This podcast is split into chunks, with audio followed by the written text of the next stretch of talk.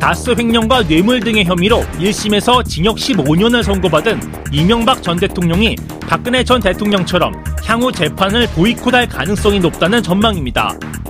원론적으로는 다스의 실소유주라는 재판부의 판단을 뒤집기 위해 항소장을 제출할 가능성이 높지만 이전 대통령 측이 정치 재판이란 프레임을 강조하기 위해 앞으로 있을 2심에 대해서도 사법 불신을 이유로 항소하지 않을 수도 있다는 분석도 나옵니다.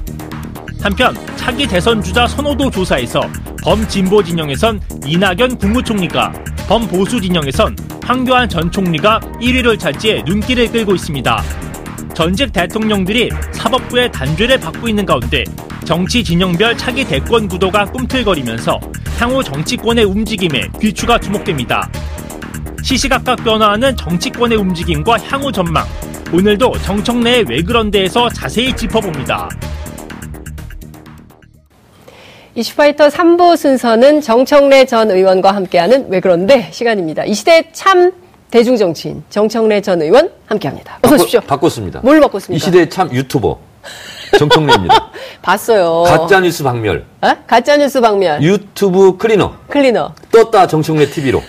여러분 구독을 눌러주세요. 구독, 좋아요와 네. 구독하기. 네. 예, 장인선의 이슈파이터를 먼저 누르시고. 아니, 아, 그다음에 정청래. 이 이슈파이터도 네. 유튜브에 올라가요? 올라가죠. 아니, 왜 그러세요? 유, 지금 유튜브에서 실시간으로, 실시간으로? 생방송이 되고 음. 있습니다. 페이스북을 통해서도 생방송이 아, 되고 있고. 동시 접속자 몇 명이에요? 동시 접속자가 많은 걸로 알고 있어요. 예. 100명 안 되지? 무슨 100명이 안 돼요? 우리 저희 잘 나갈 때는 뭐 몇 명이라고요?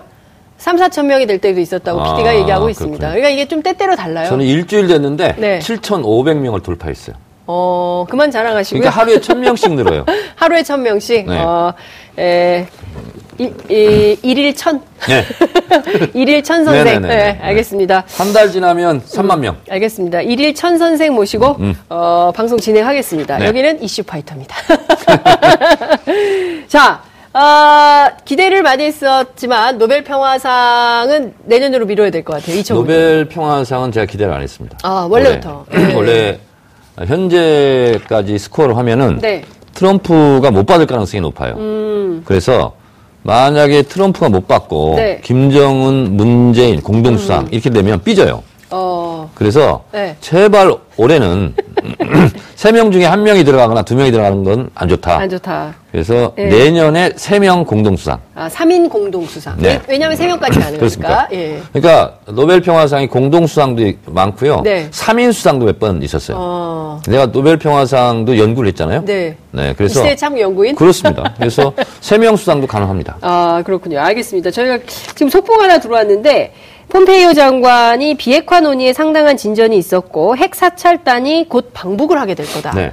그러니까 IAEA 그러니까 동창리 그다음에 풍계리 어 그리고 어, 영변 핵시설 뭐 세 개 시설이 있는데 그 가운데 어디가 될지는 모르겠지만 어찌됐든 어, 핵시설을 어, 직접 사찰하는 국제 네. 참관단이 네. 들어간다는 얘기네요. 세계 최초로 제가 예리하게 분석을 하겠습니다. 세계 최초. 어, 네. 북한은 현재를 원했고 음. 미국은 현재와 미래, 과거를 다 원했어요. 네. 그래서 현재와 미래에 간극이 있었어요. 네. 북한과 미국이 바라보는 음, 북핵 음. 한반도 평화를. 네. 어, 그래서 결국은 제가 추론입니다만 폼페이오와 김정은 위원장이 사전에 약속을 했다면 네. 합의를 했다면 네. 이렇게 가는 거죠. 풍계리, 네. 동창리, 음. 어, 영변 네. 이런 것은 미래 핵입니다. 미래 핵과 예. 종전 선언을 맞바꾸고 음. 현재 핵 네. 핵 물질과 예. 핵무기는 예. 대북 제재 예. 이것과 맞바꾸는.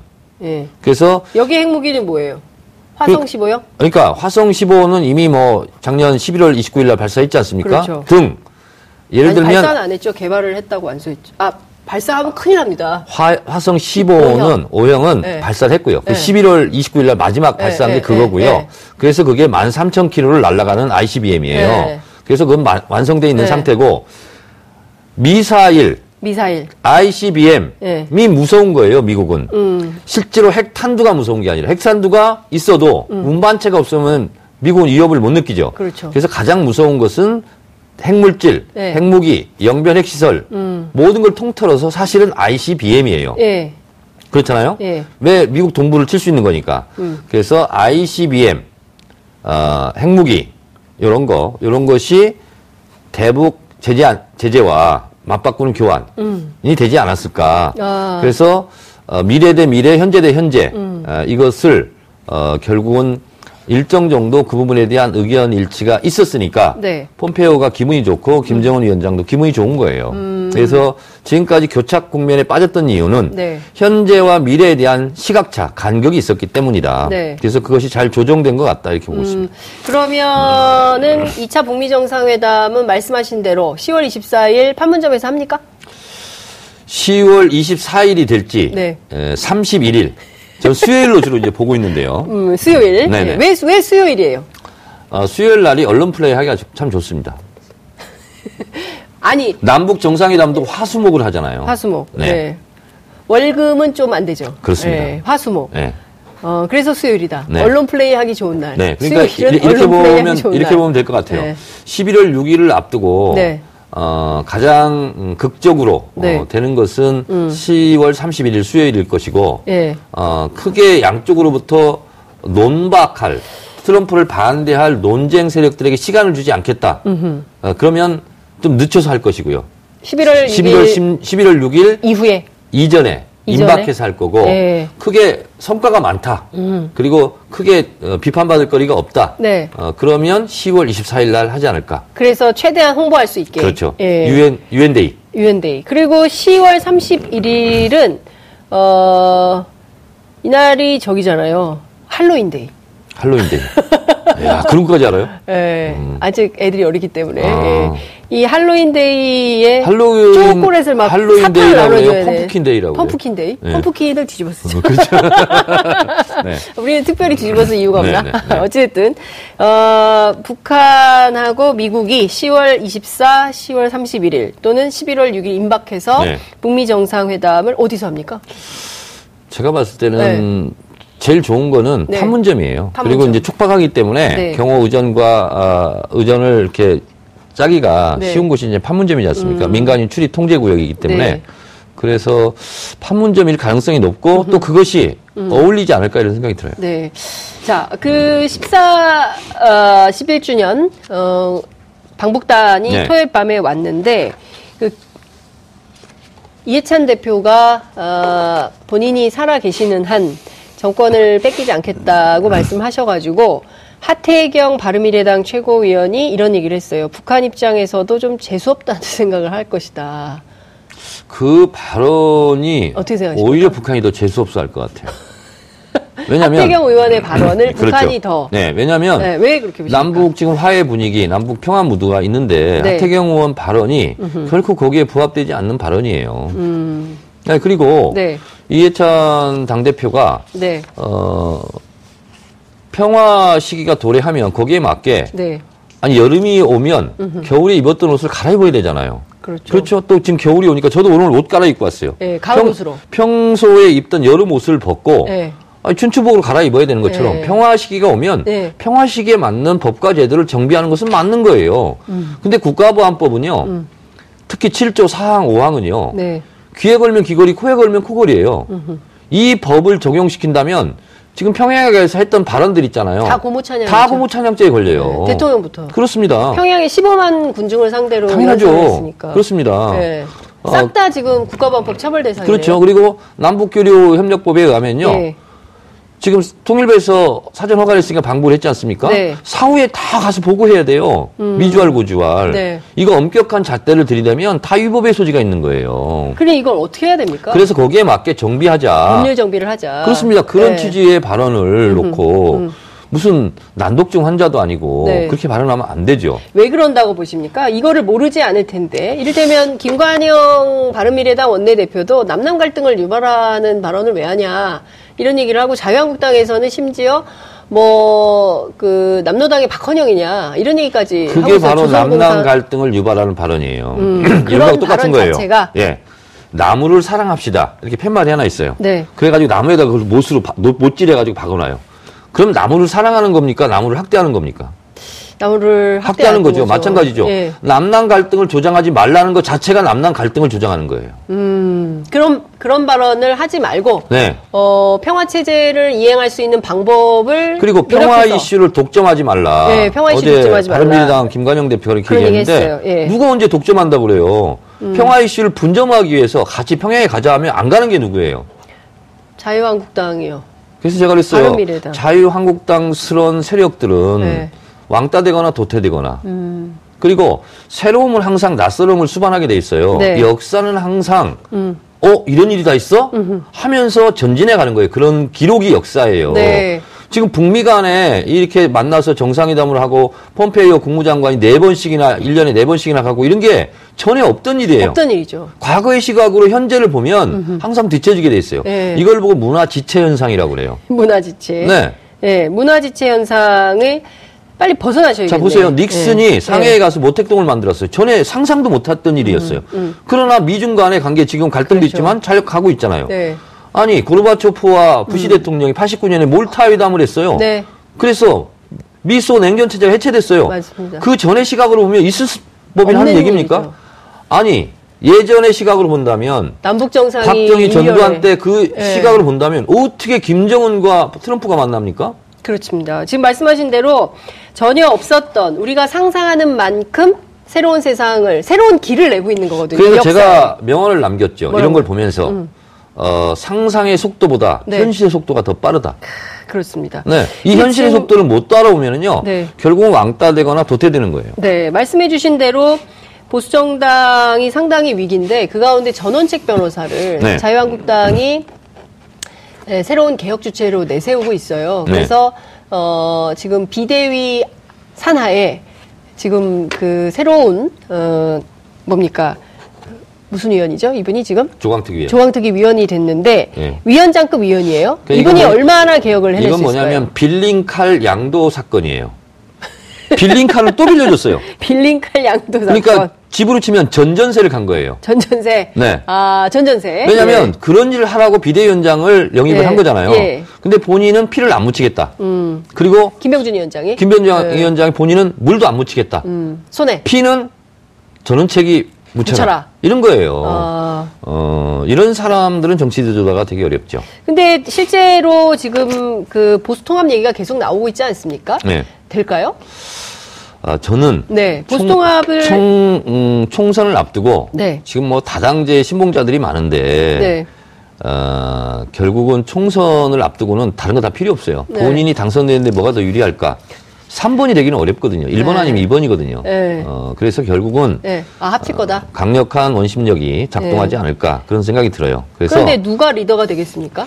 어, 그건 알 수 없죠. 네. 근데 보수 통합 전당대회는 물리적으로 불가능할 것이고 네. 총선 때 이합 집산할 것이고요. 음. 저는 예언합니다. 어떻게요? 바른 미래당, 자유한국당 그리고 민주평화당을 포함해서 그 당에 있는 것 자체가 당선에 걸, 당, 음, 상당한 걸림돌이 된다. 음. 그러면 이런저런 명분을 대고 탈당하고 무소속으로 나가는 현역 국회의원들이 많을 겁니다. 어, 차라리 무소속으로 그렇, 탈당하고. 근데 실제로 제가 자유한국당 4050 원내위원장들 취재를 해보면 네.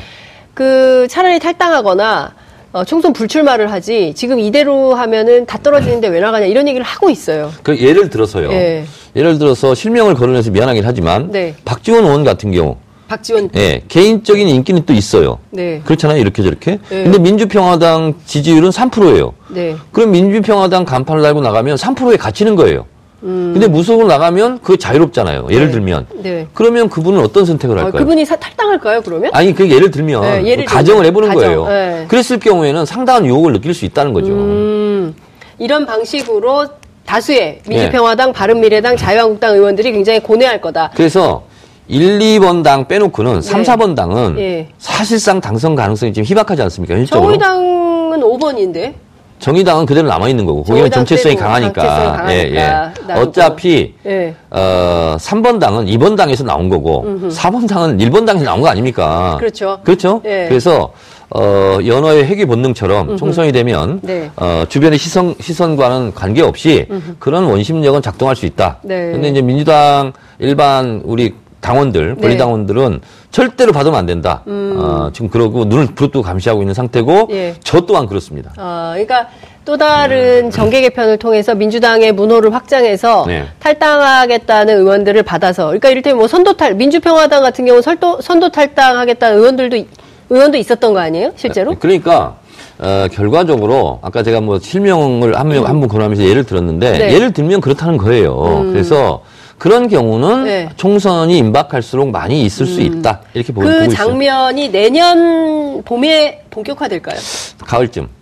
내년 가을. 네. 아, 내년 봄은 이르고. 왜냐하면 네, 자유한국당이 내년 2월 또는 3월에 전당대회가 있는데 네, 네. 그때 앞두고 이합 집산이 있지는 않을까요? 그래서 정두원 의원이 뭐 다른 방송에서 얘기해서 저도 알았는데 네. 여의도 연구소에서 연구를 했는데 네. 자유한국당 이대로 가면 40석도 힘들다 이렇게 40석. 나온다는 거예요. 어... 저는 개인적으로 이대로 가면 자유한국당 원내 교섭단체도 예. 될까 말까 어려운 예. 지경에 빠질 수 있다. 어... 저는 이렇게 보고 있어요. 그렇군요. 그 시간이 다 돼가지고 그러나 이거는 꼭 여쭤봐야 될 것 같아서 지난 금요일 날 저희가 잘 못 짚었어요. 이명박 전 대통령에 대한 1심 선고 공판이 네. 나왔습니다. 징역 직권남용 10... 네. 그분요 예. 직권남용 무죄가 됐는데 네, 최경환 하지도 않았는데 바로 얘기를 하시네. 아니 그게 제일 문제니까요. 네. 최경환 전 의원도 직권남용은 무죄가, 나왔는데 저는 네. 왜 이럴까요? 이렇게 생각해요. 예. 박근혜 대통령도 똑같은 사안을 놓고 그건 직권남용죄가 적용이 됐거든요. 박근혜 대통령. 예. 근데 이명박 대통령은 왜 그러면 직권남용 그리고 대법원 판례도 네. 직접적인 정황 지시 뭐 근거 음. 문서가 없어도 네. 그 직무상 직권남용에 네. 해당된다라고 음. 판시했거든요. 네. 왜 그럴까? 저는 사법부의 재판 거래 양승태 음. 사법농단 이게 대부분 다 직권남용죄가 적용될 수 있거든요. 아. 그래서 팔이 안으로 굽는다. 양승태 대법원장 재판을 앞둔 네. 법원의 선제적 조치. 깐깐한 법 적용. 법 적용. 예. 어, 선제적 조치를 해놓은 것으로 해석될 사전 여지가 포석일 수도 있겠다. 이런 사전 포석일 듭니다. 수도 있겠다. 그렇다면 좀 실망스럽는데요. 그렇습니다. 예, 이렇게 하면 안 될 것 같고 어쨌든 가제는 개편이니까. 가제는 개편. 어쨌든 국민들 입장에서는 2007년 그렇게 뜨거웠던 네. 거짓말이 이런 결론을 낳게 되는구나라는 네. 생각이 좀 듭니다. 네. 알겠습니다. 오늘 말씀은 여기까지 들어야 되겠습니다. 고맙습니다. 네. 10월 8일 월요일 장윤선의 이슈파이터 마련한 순서는 여기까지입니다. 아, 저는 내일 다시 찾아뵙겠고요. 시청해주신 여러분 대단히 고맙습니다. 감사합니다.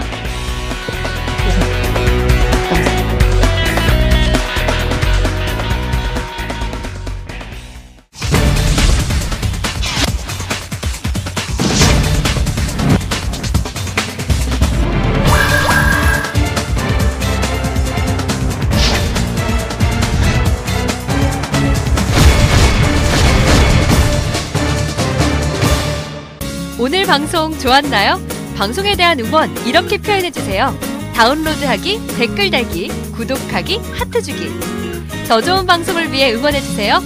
다운로드하기, 댓글 달기, 구독하기, 하트 주기. 기억하셨죠?